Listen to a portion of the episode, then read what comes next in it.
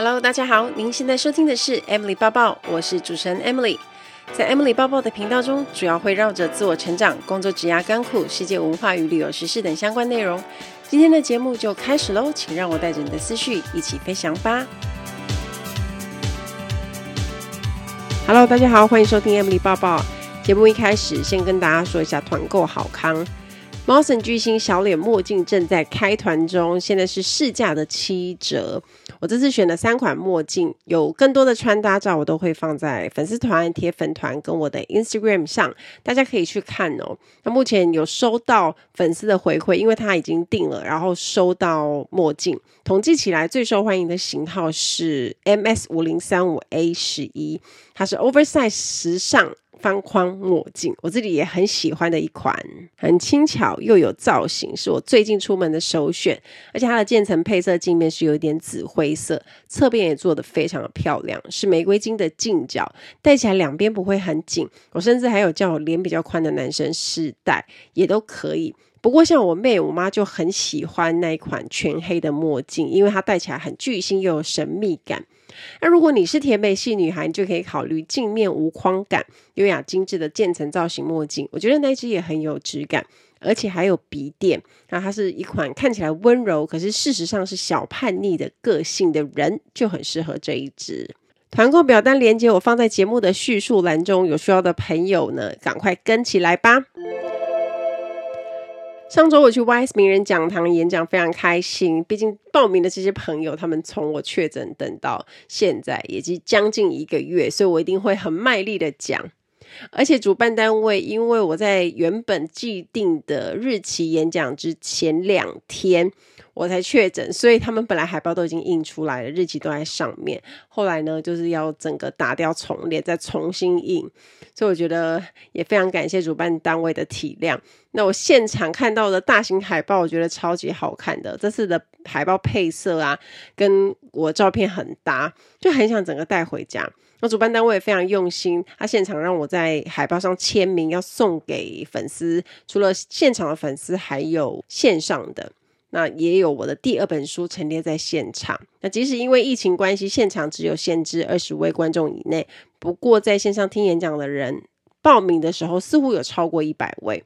我每次演讲的习惯都会调整内容，即使是差不多的主题，我也会看看有没有什么内容的东西可以去增加或者是减少。因为我个人不太喜欢一直讲重复的内容，我会觉得很无聊。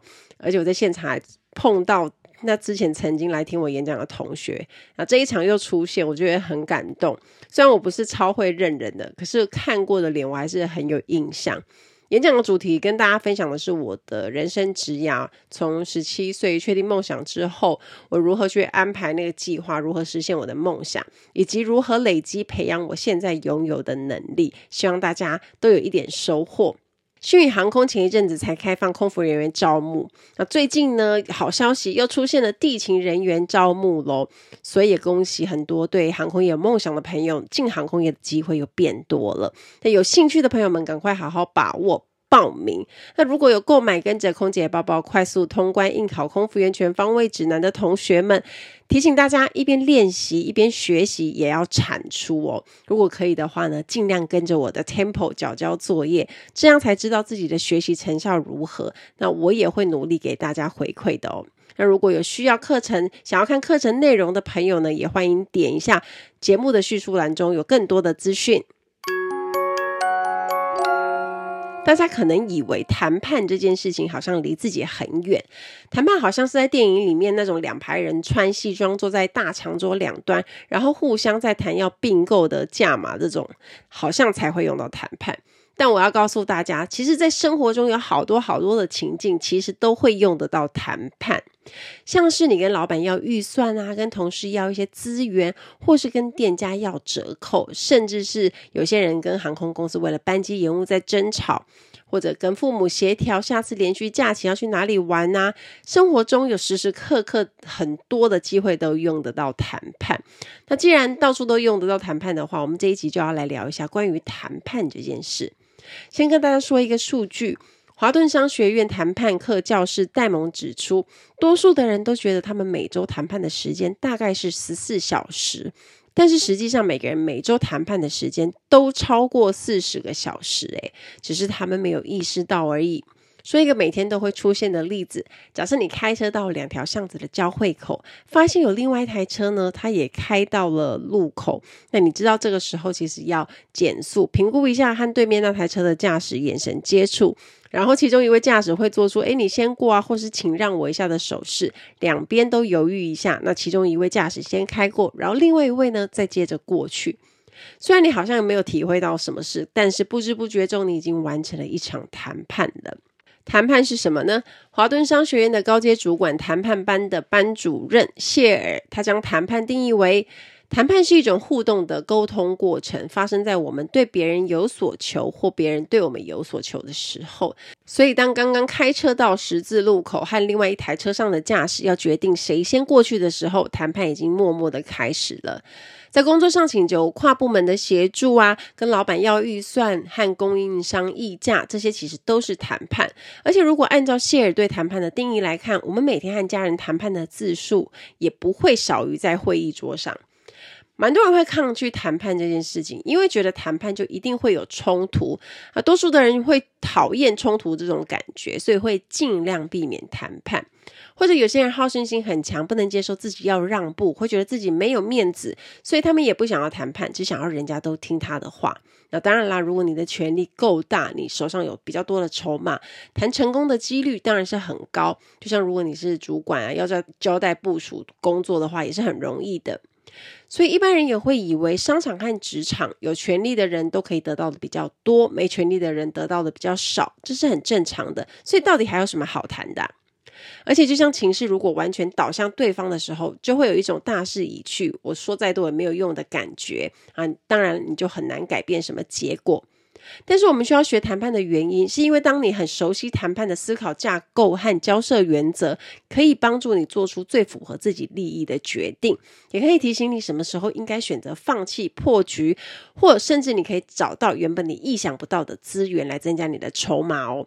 换个角度想想，当你有所求的时候，也是谈判能够发挥最大效益的时候。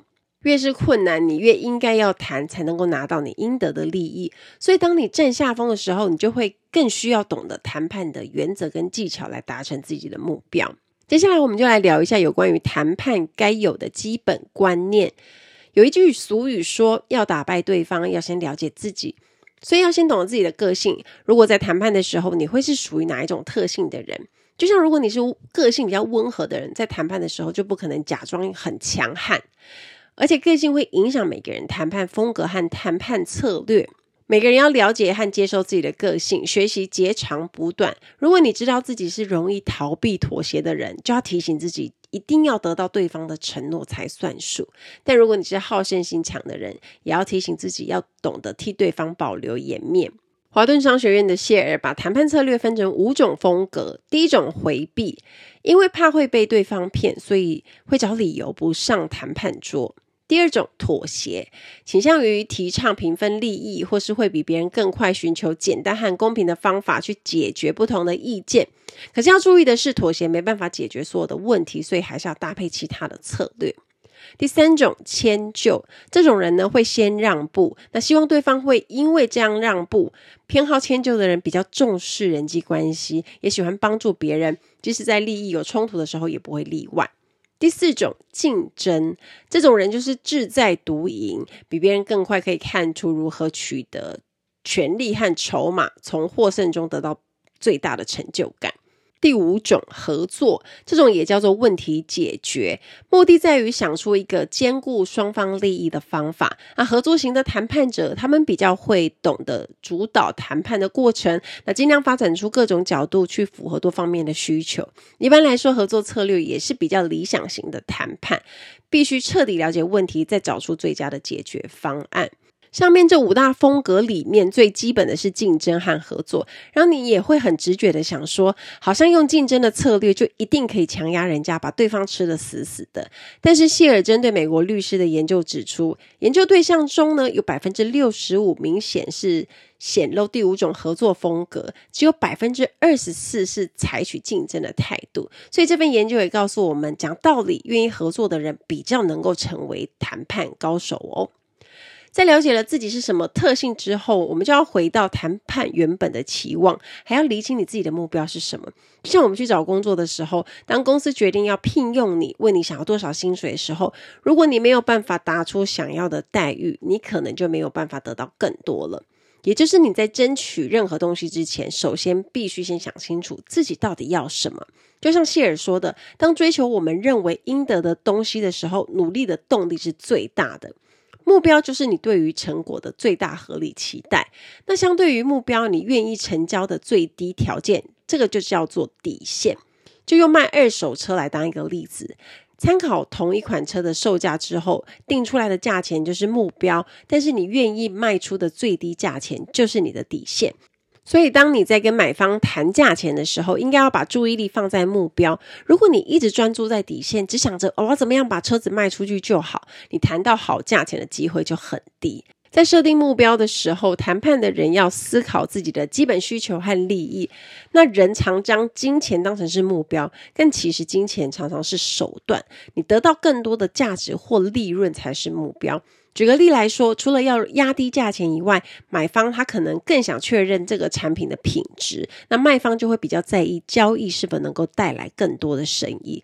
所以谈判的老手多半也表示，价格是相对简单的问题。那更重要的是名誉啊、势力等等这些更有冲击性的因素。钱很重要，但是要先搞清楚你的潜在利益和需求，不然一旦谈判开始之后，很容易只会专注在价格这种竞争性的议题上，你忘了自己真正想要的是什么。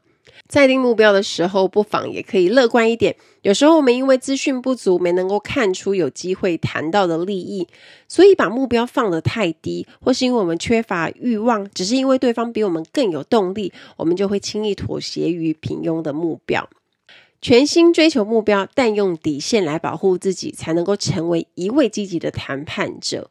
我们回到前面的问题，在找工作面谈的时候，如何要求加薪呢？如果我们的目标就是要谈个合理的薪水，可能还不够具体。你需要定出一个具体的目标，例如比前一份工作多百分之十的薪水。但是呢，如果在以下这三种情形，就不太适合谈加薪。第一种，你到职不满一年，会显得你太过于自负。第二种，公司正处于并购重整期，那公司这个时候会最需要埋头苦干的员工。第三种，绩效你没有达标，你也没有超越主管啊，或是其他的人，你没有筹码谈加薪。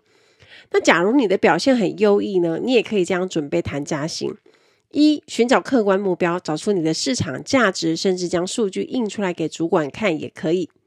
第二种，列出你的绩效表现或是你的业绩成绩，这是最好的依据。第三种，事先写好一个剧本，让主管同意你的市场价值是超过目前薪水的，并且同意加薪的范围。Ladies and gentlemen, welcome on board. This is In-flight Service Manager Amy speaking. 欢迎来到航空小知识单元。在今天的航空小知识，我们要学的这个字叫做 tray table 小桌板，大家应该都很熟这个字吧？在飞机上要放饭之前，空服员就会大声说：“哦，请大家把桌子放下来，或者是小桌板放下来，我们要准备用餐了。”而且我们通常在送餐的时候，我们讲这个的音量会稍微比较大一点点。为的就是在讲的时候，除了我在服务的这一排乘客他们可以听到，其实后面几排的乘客也可以听到，这样子大家就可以事先把 tray table 给放下来，这样我们到时候就是在排餐会比较快。通常你会发现空服员的声音会放大，就是因为这个原因。tray table 呢可以用来干嘛？除了吃饭以外呢，还可以拿来。看书啊，放电脑，你可以工作啊，放 iPad 啊，甚至有一些客人会直接趴在 tray table 上睡觉。那大家在坐飞机的时候，应该都会注意到，多半呢桌子都是放在你座位前方的那个座椅的中间。那它有一个卡榫，这样嘛弄开，它就会这样。折叠掉下来。那比较特别的是，如果你是坐在 bulkhead seat，就是第一排的客人呢，他们的桌子因为前面没有地方放嘛，所以呢都会藏在那个扶手下面。有很长的机会，我们看到一些客人他们坐在第一排，我们在派餐的时候啊，发现他们都一直在找桌子。这时候我们就会主动打开那个扶手，跟他们说桌子放在这个地方。他们就说：“哦，原来在这里，因为前面没有位置放嘛，所以一定要放在扶手底下。”那如果是在商务舱的小桌板呢？我觉得就不能叫小桌板，因为它桌子相对会稍微比较大一点点。因为如果商务舱它有时候会有一些大餐盘，它需要比较大的空间。不过比较特别的是，我们在服务之前放餐盘之前，我们会先用一个桌巾。然后当然头等舱就更不用讲了，他们会一定会有组员先去帮他们用桌巾铺好桌子，然后再一个一份一份这样子送上去。之前也蛮常发生，就是如果你前面那个客人他睡觉，他把椅子弄得比较椅背弄得比较下面，然后就会影响到后面那个人用餐。所以多半我们在送餐的时候呢，我们会希望大家都是一起起来用餐。可是真的，如果那位客人不想用餐，当然不会勉强他。不过我们也会。告知那个客人说，因为现在是用餐时间那、如果他真的把椅背弄得很后面的话，我们也会主动跟他说，稍微往往上面带一点点，这样后面的人会比较方便用餐。不然，如果你前面那个人把椅背弄得很后面，你就是完全没有位置被卡死，你连电视都没有办法看，这样其实是也蛮困扰的。不过，因为这个东西也没有办法硬性规定，其实就是看每个人的道德标准，而且。像我们这种比较容易不好意思的人呢，我们就知道不可以造成对方的不便，所以我们都很希望坐在自己前方的那个旅客，他也是很有同理心的人。之前也曾经发生过啊，有有客人的桌子，他上去才发现坏掉了，结果我没有办法吃饭，就要当场帮他换位置。我觉得比较困扰的是，像之前碰过有蛮多大陆人，他们在搭飞机的时候，他会。他会带那种南瓜子或者是那种黑瓜子，然后一整包，他可能没有什么东西吃或觉得无聊，然后他就在那边嗑嗑嗑，然后就把所有的壳就是整个这样撒在小桌板上，我就觉得哇，好恶心哦，就觉得好多垃圾，因为他们在清洁的时候并不一定会，就是他们在收的时候，他不一定会弄得很干净，所以就觉得嗯蛮困扰的。然后我们在。假设我们今天要降落之前，然后发现他们的桌子上面还有这些有的没的，我们都会提前跟他们讲说，哎，赶快清理一下，因为等一下我们要收起来。我就是觉得，如果客人把他的桌子用很脏的话，就觉得很可怕。之前有传说，小桌子是飞机上前几名肮脏的地方啊。可是其实降落的时候，像我们回到香港，都会有清洁人员，他们拿那个抹布上来，然后一个一个打开擦的。那当然有时候可能会有漏掉或者什么，所以当客人跟我们 complain 说，哎，他桌子很脏，我们也会立刻去帮他做清洁，或者是说，如果真的有位置，就他很在意的话，就先帮他换换位置，因为毕竟飞机上的座位真的很多。你说难保。难保真的没有漏掉或是什么的。那疫情期间，如果你搭飞机，当然你还是带着酒精啊，或者是那种那种消毒纸巾，赶快擦干净。我觉得这还比较重要。像我们现在自己搭高铁，还是都会再擦一次。另外一个很重要的 timing 就是飞机在起飞降落之前，你可能都会听到。Seat belt upright, stow your tray table，就是把椅背竖直，把小桌板收起来。因为小桌板如果它是这样倒在那边呢，它就遇到一些紧急事件的话，它是会影响逃生的。所以为什么大家都会听到这个空服员的广播？降落之前大概十五分钟左右，还会在那边清理客舱，也会提醒大家说：“哎、比如说你的饮料要不要喝完啊？你的那个优格还要吃吗？”就是因为我们要确定大家的东西都收干净了。那待会呢，因为你们手上就不会有任何的东西，然后桌子也没有，这样子的话，我们在检查客舱的安全的时候就会比较快。希望大家会喜欢这一集的航空小知识，我们下次再见喽，拜拜。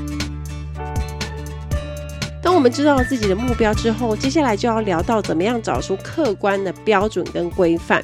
那为什么要做这件事呢？我先来说一个状况，例如说你的车子撞坏了，保险专员打来说：“哦，先生，我们理赔的金额是二十万。”如果你觉得赔偿的金额太少了，你可以跟他吵架，吵说：“诶，为什么才赔这么少？你们都乱算是不是？”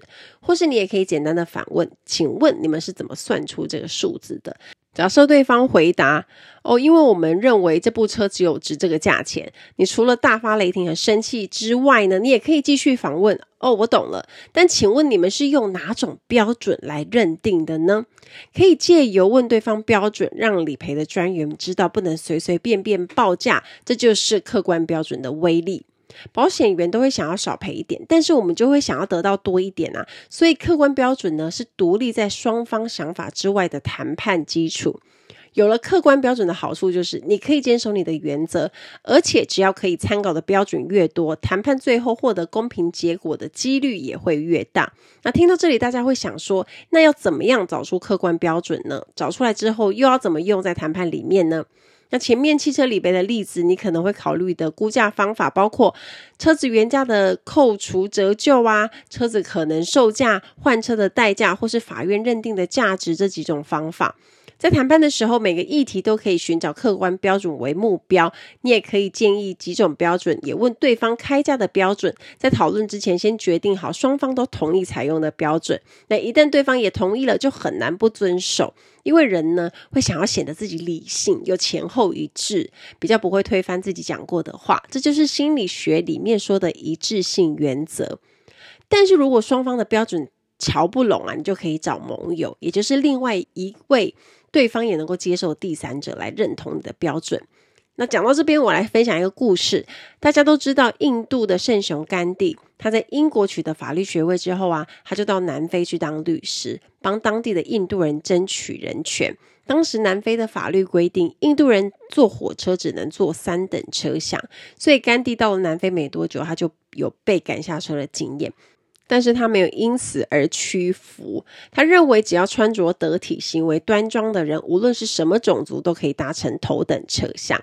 甘地推测，铁路公司会有这样的规定，应该是认为在当工人的印度人必须要搭三等车厢。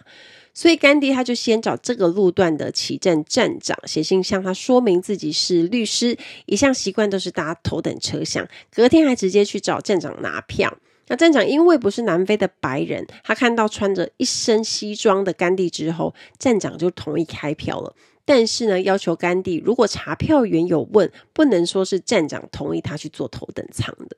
虽然甘地失去了站长同意这个标准。但是他一上车之后，特别挑选只有英国人，但是没有南非白人的车厢坐下。当查票员发现他是印度人，要求甘地要到三等车厢的时候，英国人却对查票员说：“你为什么要为难这一位绅士呢？他有车票，而且我也不介意他跟我坐。”查票员只好鼻子摸一摸就走掉。那甘地这个案例就是运用了第三者英国人的标准，成功挑战南非法律的标准。那当然，不管你准备了多少的客观标准，还是要保持一点点弹性。如果一昧坚持自己的标准，这样也不利双方达成协议。要用开放的态度讨论，接受不同的标准，才能够得到双方都能够接受的结果。谢尔也有提到，有能力在谈判桌上与别人建立关系或者是友情，是很有效谈判的基础。而关系的核心就是信任。所以，当你对谈判者是比较有信任感的话，你可以花比较少的时间达成协议。当双方意见不同的时候，也比较有机会可以温和的解决问题。那么，要怎么样建立双方的信任感呢？可以用一个互惠规范来建立关系。首先，自己要先让对方值得信赖。再来，当别人对你公平的时候，你也要对对方公平啊。最后，当你认为对方对你不公平的时候，你应该要让对方知道。也就是说，谈判不应该为了短期的利益来牺牲长期关系。假如自己先展现出诚实、说到做到，和对方分享资讯，在可以接受范围内，相信对方的行为，就可以跟对方培养一种互信的关系。因为有许多人，他们在谈判的时候会极力保留资讯，或者是过分关注自己的利益。这样的人很难被别人信任。而且有时候，如果对方知道你的利益，他说不定还可以想出更好的解决方案。如果对方喜欢我们，要建立互信的关系就比较容易。这时候，我们也可以利用月晕效应。这在我们一百零三集讨论有关第一印象的那一集也有提过。我简单说一下月晕效应，指的就是一旦我们在某人身上看到一些我们喜欢的特质，就会倾向于认为对方其他的特质也比较好，所以良好的第一印象这个时候就非常的重要。另外一个和第一印象有关的就是相似性原理，意思就是人往往会比较喜欢相信和自己比较像的人，所以你也可以利用，比如说目光交汇啊、微笑或是握手，创造一种相似感，或是采用跟对方类似的语言，发现彼此共同的兴趣等等。大家有兴趣也可以听一下一百零三集，会有更多跟这个两个原理的讨论哦。福特汽车的创办人亨利·福特有说过，如果说成功有任何秘诀的话，应该就是了解别人的观点，从别人和自己的角度来看事情的能力。所以，想要谈判成功的话，你也要学会找出对方会关心的利益，进而达成你的目标。那该如何找出对方真正的需求呢？华顿商学院的《高效谈判学》这本书里面有提到，第一步你要找出决策者，再来是要找出双方共同的利益。我们不是都可以去选择交涉的对象，但是如果有选择空间，尽量选择直接跟高层进行交涉，因为他们会有让步的权限也会比较大，对小事情比较不会在意，也会希望尽快把事情解决。所以，当这些长官上谈判桌的时候，意思就是原本是部署交涉的谈判改由他们来进行，高层也会产生“嗯，我一定要解决问题给部署看”的心情。那越喜欢减少争端，让事情平稳的带过，才能够显示他们很厉害，手段很高明。负责谈判的是人，谈判主要的动力也就会是他们的未接或是个人利益等等，所以也可以先打探对方目前的处境怎么样啊，遇到什么问题，可以借由询问旁人来获得情报。那么要怎么样找到双方的共同点呢？哈佛这样教谈判力这本书有建议，谈判的人要设身处地研究对方的立场，了解对方关心哪些利益，再来思考说服对方达成目标对他有什么好处。我们很容易以为别人要的东西跟我们一样，所以不愿意分享。其实说出自己的利益，也可以让对方说出他的利益，这样达成双赢交易的机会就会更大。就算说他不想要分享，至少他更容易找到满足你利益的方式。举个例子来说，假设你想要租房子，你可能会认为房客跟房东的利益是相互对立的，因为你想要租到便宜的房子，但是房东希望可以收高一点的租金。但换个角度去想，彼此都想要维持良好的关系，比如说房东希望房客可以准时交房租啊，那房客也会希望房东可以善尽修缮的责任。从这些共同利益来出发呢，也许协商租金就不会那么难开口了。举一个我自己的亲身经验来说，有两年的时间，我在高雄市三多商圈一间大楼租房子，那边的房子那一栋比较特别，它都是。两房一厅或是一房一厅，比较小的平数，也有蛮多公司会让短期的外派员工住在里面。市价的行情是很不便宜的，因为它的交通方便，地点很好。我看过房子的格局，我觉得也不差，符合我的需求，又可以拍照，所以没多久就决定要租。可是因为房租偏高，房东是希望房子可以租给生活单纯但收入高的人，可是他又很怕来租的人生活跟交友圈很复杂，所以当时他就。我们见面，他就问说：“诶，因为一般上班族应该就没有办法负担这个房租，所以他就问我的工作啊，问得比较详细。后来他知道我是空服员，就比较安心。那我记得当时一个月开出来是租金两万台币，那我就决定跟房东协议，我一次付半年租金给他，但是他房租降一点，也帮我包管理费。后来就是一万九成交。”房租一个月少一千，管理费大概也一千出头就包了，我就觉得对我来说很划算，因为这样子我一次付半年，半年少了六千块的房租，更别说管理费了。那事实上，因为那一栋出租的行情就落在那边，所以谈判的空间本身就不可能太大。可是我就想说试试看，但是还是有达成我的目的。房东一次可以拿到比较多的现金，我也省了一些费用。后来我们一直维持很不错的关系。我其实还蛮舍不得离开那边的，因为交通无敌方便。我附近走路就到百货公司，三家百货公司都会到。那吃的东西又很多。因为后来我自己要装潢工作室，我就退租了。但是我把房子整理得很好，也维持得很干净，房东非常开心，而且跟我说，如果有需要，以后随时跟他说。这是一种互惠关系，当你关系对方的利益，就可以完成自己的目标。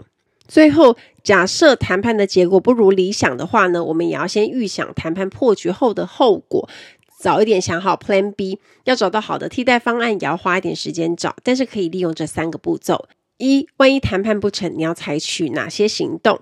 二，把比较有把握的想法化成实际可行的选项。三，从这些选项中挑出最理想的选项，这样你就越能够应付谈判落空，也越能够坦然去面对谈判，也才能捍卫自己的权益。最后要告诉大家，谈判不一定只是在谈判桌上面，像是小孩子每天早上要叫他准时起床，那你希望旅馆的柜台可以帮自己升等。买东西想要拿更低的折扣，甚至是你碰到警察开单的时候，希望不要被罚太多。像这种的例子，在生活中到处都无所不在。懂得从对方的角度来看问题，说之以理，动之以情，你也能够成为交涉的大赢家哦。期待大家跟我分享。听完今天的节目，如果有想法和问题，欢迎到我的粉丝团或是 Instagram 找我，只要搜寻空姐报报 Emily 就可以找到我。你也可以截图这一集的节目，分享到你的 Instagram 的限时动态上面 tag 我，让我知道你有在收听，也让我知道你对 Emily 抱抱的看法哦。最后，感谢大家收听这一集的节目，真的非常的感激哦。如果你喜欢今天的节目，也欢迎帮我在 iTunes 评分中留下五颗星的评价哦。我们下一集再见喽，拜拜。